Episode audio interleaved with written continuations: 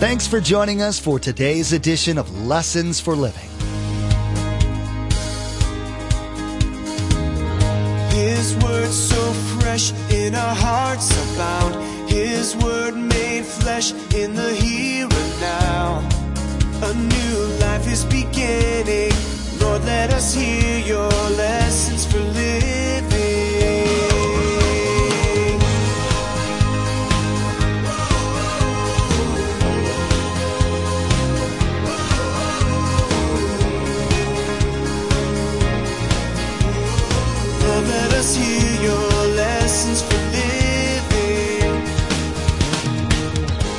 Living. Preparation years are essential.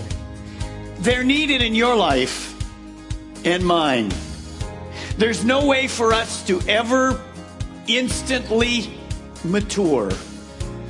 But God uses time as a maturing process. The second thing you want to write, because there is no time in heaven, is this statement God is never in a hurry, His timing is perfect. As many of us are aware, the transformation of the Spirit isn't necessarily an overnight process.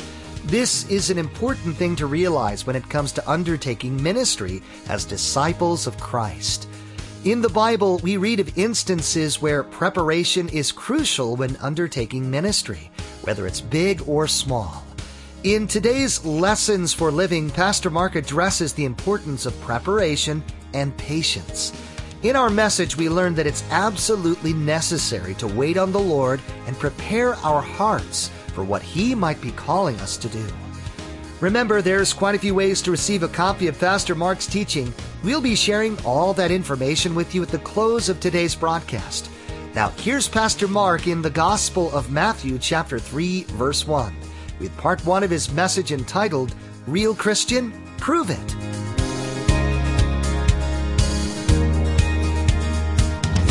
Us hear your lessons for living. When we go through the book of Matthew, we have to get immersed in the text. You have to become part of it. So this morning, all you guys, you're going to be John the Baptist.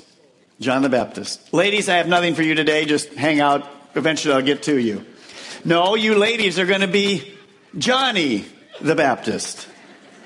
And you're going to see why, because we need to be doing all of those things that John the Baptist does, that Johnny the Baptist does. So, guys, let me hear you say this I'm John the Baptist. Here we go. I'm John the Baptist. Ladies, I'm Johnny the Baptist. Here we go. I'm Johnny the Baptist. You got it.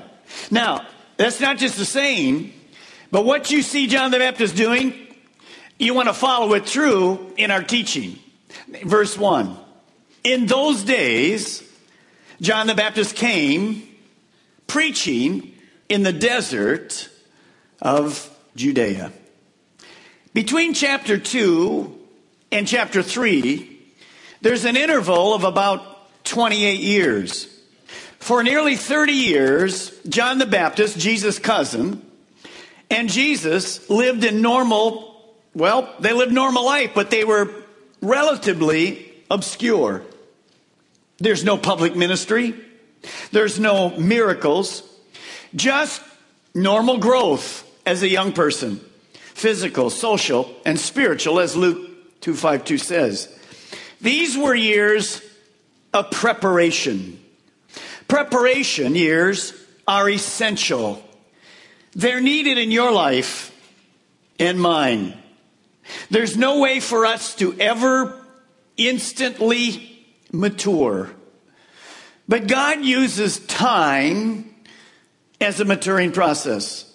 The second thing you want to write, because there is no time in heaven, is this statement God is never in a hurry, His timing is perfect. Now you can imagine Jesus, knowing that God was going to use him mightily, wondered maybe sometimes, here he is 12. The only time we know about him as a child, as a young boy, he's in the temple. And we know that when the people in the temple taught, it was kind of boring. It was dead religion. You can see Jesus thinking, man, all right, Father, Can I start teaching tomorrow? You can see him walking through the city and seeing the lame and the blind, those that had died, and wonder, God, can I, I'm 18, can I start now? No. He would have to wait until he's 30. Don't be anxious where God has you. God would have never blessed his ministry until he was ready. He isn't ready, amazingly, until 30. But God knew in his timing, well, it was perfect. Here at that time, suddenly, John the Baptist, who we don't even know about except a little bit of his miracle birth, filled with the Spirit early, he bursts onto the scene. He's a prophet. He's John the Baptist. He's Johnny the Baptist. He has a role of a prophet. Now, God hadn't spoken to the Jewish people through a prophet for 400 years. But here he is. And he's going to speak. Of course, they had the law, they had the Torah. But John, notice back in verse 1, he came preaching. Preaching and teaching are different. Teaching is mostly to the mind. Preaching is mostly to the heart. So you, you kind of want both. It's a mixture to the heart and to the mind. Now, John comes preaching. In Bible school and seminaries, people are taught how to teach. Three point sermon, introduction, something to grab the people, a good close, five points in between or a three point sermon or whatever. I use PowerPoint. Some preachers, you know, they use everything starts with a, with a letter. Z, boom, boom, boom, boom, and they struggle to get that last Z in there so you can get it. Eh, in other words, just man's way. Well, what, what sermon points is John the Baptist going to have? Well, I'm going to give them to you this morning. There's five points, and they all start with the letter R. R. Here's this first. Verse 2. John the Baptist preaches, and he says, Repent. Repent. First key, first sermon note, repent. Let me tell you a little something about it. When you hear John the Baptist sermon, it's the only one he has. He never changes. Can you imagine coming back next week and I say to you, first point, repent. You know, half of you wouldn't have been here and said, oh, cool. The rest of you going, I think we heard this. How about four weeks from now? Hi, it's Easter. Repent. That's his sermon. That's it. But wow, what impact. When you hear the word repent, most people go, You got to be kidding me. This is boring. This is going to be negative. But no, repent, it's a message of hope. Repentance, what does it mean? Listen to Carlson. Repentance is not merely intellectual change of mind or mere grief, still less doing penance, but a radical transformation of the entire person, mind and body. Here's three things I want you to write. I want you to understand what repentance means. Number one, repentance means, first of all, to change one's mind the way you think about things. This is a message John the Baptist is going to give. Number two, to be sorry. There is an element of being sorry in real repentance. Number three, to turn around to a new lifestyle. In other words, new actions. Right by verse 2 in your Bible, you might want to write the summary of repentance. It means a radical change or a radical transformation. Now, we don't mean somebody that becomes a Christian is weird, goes dancing everywhere, knocks on people's doors that they don't know, hellfire and brimstone. That I'm not talking about that radical. But the life that they live after repentance is very different than the life before. Recently, in a counseling session, one of the young couples in the church shared with me that since they become Christians fairly new, someone, a number of their friends have said to them basically, What's changed in your life? You're different. Now, it wasn't because they had the Christian cap on, that this big Bible. It was a change in their lifestyle. Listen to Peterson. Eugene Peterson says this Repentance is not an emotion, it's not feeling sorry for your sins, it's a decision. It's deciding that you've been wrong and supposing that you could manage your own life and be your own God. It's deciding that you were wrong and thinking that you had the strength, you had the education and training to make it on your own. Now, there is somewhat in this repentance, in this change of mind, there was a little teeny bit of being sorry. Listen to this article. Just after the tornado in Palm Bay last week, here's the article in our newspaper. Roof damage reveals pot growing operation. Uh, Don't you think God has a great sense of humor? I, I think it's incredible. The, the, minute I saw that article, I cut it out, and right in the bottom, I wrote this. This is where you go. Be sure your sins will find you out. You see, here's these guys, and they had uh, 54 marijuana plants growing all over their house. So they had all the windows blocked. You couldn't see in because of the fluorescent lighting. And God goes, and here comes, here comes their roof off. They're at work. They drive in the driveway. There's no roof. But then in the doorway is Palm Bay's finest. Now they were repenting. But they were just sorry that they got. Exactly. True repentance? No. No. And unless something changes, there's more plants going to be growing somewhere. Of course, maybe not for a while because they might be in a place where, well, they'll just be sewing and ironing or whatever. Real repentance. It's more than sorry, it's a radical life change. What should they repent about? John goes on in verse 2 Repent, for the kingdom of heaven or of God is near. That's the second point in John's message. Repent now. Another R. The kingdom of heaven or the kingdom of God is at hand. What was John saying to these people? Man is deceived because man thinks he's ruling himself. Those of you that aren't Christians yet feel like you're in control of your life. You're ruling it. You make the decisions, you got it all together. But Jesus says later, everyone who sins is a slave to sin. So here's what you, here's the truth. This is why there needs to be repentance. Look at this statement. All humans are born, first of all, self centered.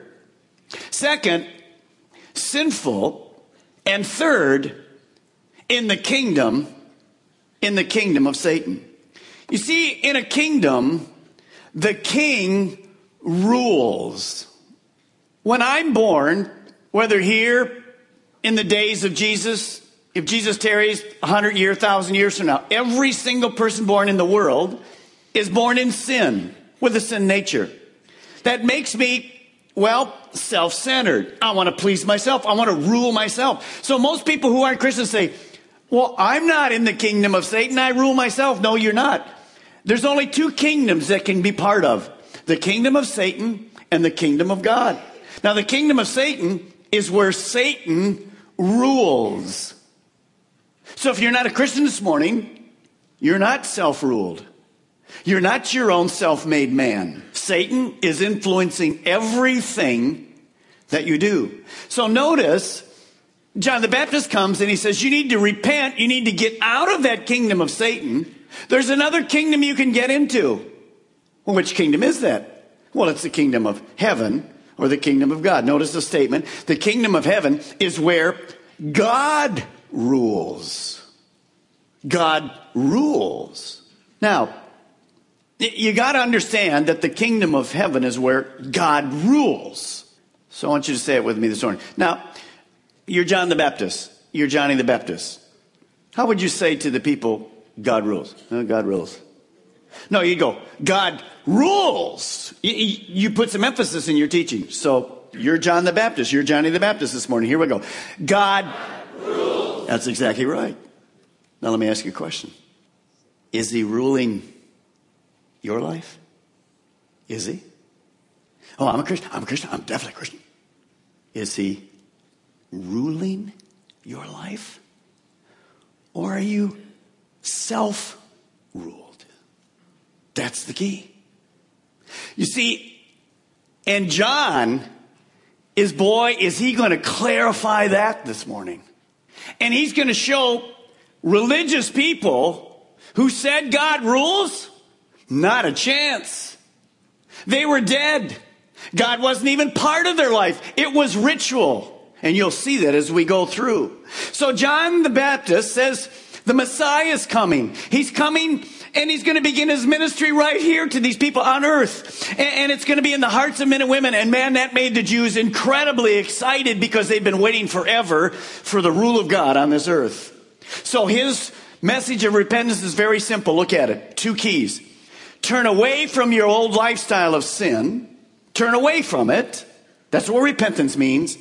But the second half repentance means I just don't turn away, but I turn to God, where God rules. And since I'm very self centered, then I have to deny self and I have to follow God. So ask yourself this morning is there real repentance? Have you ever turned away from your old sinful lifestyle? And repentance means a radical transformation. Now I'm following God and God rules. That's the key. Now, in verse 3, we have a prediction.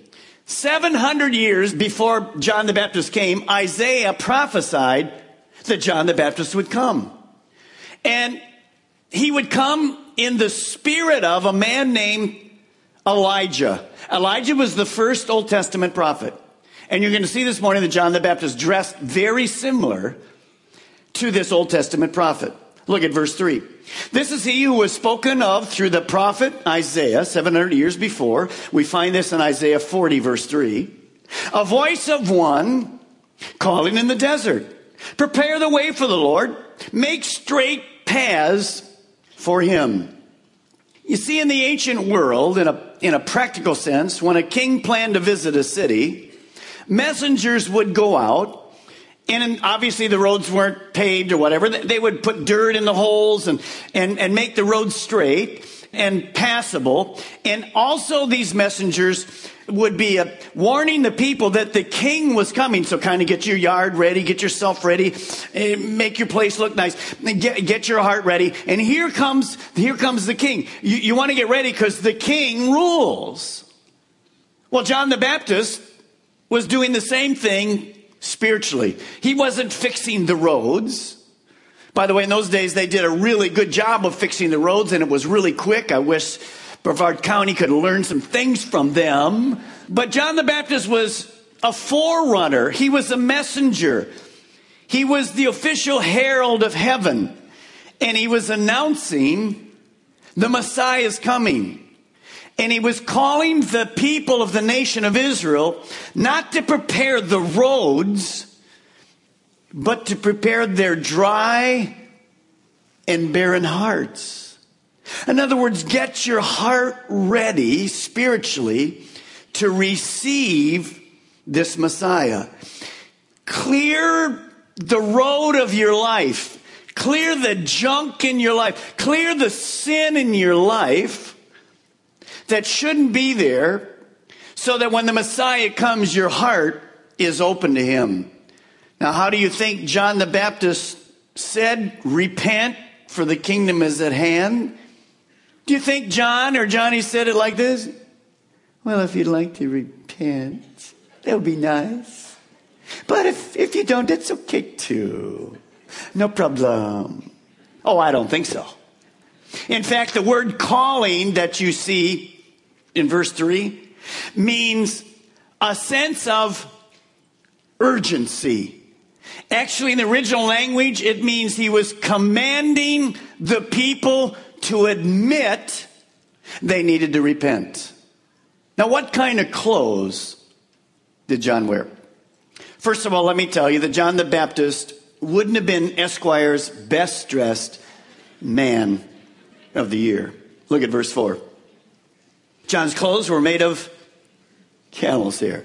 If any of you, those of you that have been to Israel with us and you're riding a camel, you remember that, man, that sucker hurt your bottom forever. It was rough. It was, can you imagine? That's, that, no fleece. There's is camel's here. And he had a leather belt around his waist and his food was locusts and wild honey. You see, his clothes identified him with the Old Testament prophet. He wasn't weird, but he was outfitted to live in the desert. That's who he was. He had to learn to live in the desert. So he could, well, he could relate to the common people. Today, he wouldn't be, he wouldn't be wearing that. You see kind of the, John the Baptist, if you were John or Johnny this morning, you wouldn't look like that. You'd, you'd probably just have khakis on and maybe flips or whatever and a, and a t-shirt. Now, in deference to that, as he's out there in the wilderness, You'll see later that the religious leaders come with their long flowing robes. So this is like a shock because these people are coming to listen to someone they can relate to. Now, what was his diet? Well, it's not fear factor. He didn't eat these locusts wild. Oliver. Locusts were in Leviticus, if you look, they're clean, approved food for the Jews. And they were usually about, well, about three inches long, and you'd pick the uh, legs and backs off and, and the wings and kind of gut them a little bit and, t- and roast them. And John, as he's in the desert, you know, he's not eating salsa and corn chips at the Mexican place. He's actually eating locust chips and dipping them in that honey, baby. That's what he's doing. You say that's a weird diet. No, it's kind of good because it's lots of protein, it's very low fat, and instant energy, carbohydrates from the old wild honey. Now, if you were God and you're announcing the arrival of your son to the land of Israel, what city would you pick? Well, you'd obviously pick the city of Jerusalem. I mean, that's where all the people are. That's where the temple is. That's where, by the way, today, it's still the religious capital of the world. Well, he doesn't pick Jerusalem. He picks the sticks, the wilderness. Now think about this. In the wilderness, who would go hear somebody dressed a little funky with a little locust leg or something in your teeth? And this guy's crying something like, repent. Who in the world would leave town to go do that? Well, look at verse 5. People went out to him from Jerusalem. In today's edition of Lessons for Living, Pastor Mark covered some of the essentials that are crucial to the Christian ministry. Rather than jumping in head first, Pastor Mark taught us the importance of preparation and patience. As hard as it may be at times, Pastor Mark reminds us that our timing isn't always God's timing and that preparation is key. We learn that when we keep these things in mind, our effectiveness in ministry is much more consistent. You've been listening to Lessons for Living, the teaching ministry of Mark Balmer of Calvary Chapel, Melbourne. Each day here on Lessons for Living, we share messages that Pastor Mark taught at the main campus in Melbourne. Maybe you're listening right now in Brevard County and you don't have a home church, and today's message was exactly what you were looking for. Join us for worship. We meet at the Melbourne and Viera campuses on Saturday night at 6 p.m. and Sunday morning at 8:30 and 10:45 a.m. And those in the Sebastian area can join us Sunday mornings at 10:45 a.m. For more information, call us toll free at 866 779 3441. That's 866 779 3441. Or log on to lessonsforlivingradio.com and follow the link to the church website. Now be sure and tune in next time as Pastor Mark addresses a common characteristic that each and every one of us shares the desire for meaning and reason in our lives. Whether we pursue fulfillment of these characteristics or try to bury them deep down, Pastor Mark will teach us how we can truly obtain the result we all desire. This, as we'll learn, comes only through fellowship with God, through His Son whom He sent. Well, that's all the time we have for today's broadcast. From all of the production team here at Lessons for Living, we want to say thank you for tuning in and may God bless you. And together, let's do life right. eyes have seen and our ears have heard His word made flesh in a hurting world. A new hope He is giving. Lord, let us hear your lessons for this.